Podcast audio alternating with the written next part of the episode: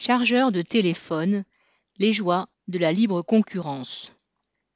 Jeudi 23 septembre, la Commission européenne a présenté un projet de règlement pour imposer en 2024 un même type de chargeur, le type USB-C, à tous les fabricants de téléphones portables, tablettes et autres appareils électroniques rechargeables par un câble.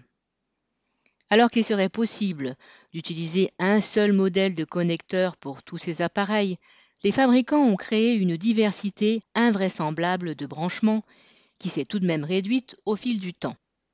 Cela fait partie de leur stratégie commerciale, afin d'imposer des dépenses supplémentaires à chaque changement d'appareil. Cette vente forcée de chargeurs produit 11 000 tonnes de déchets par an.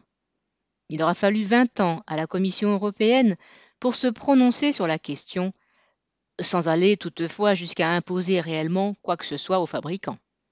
Charles Legoud.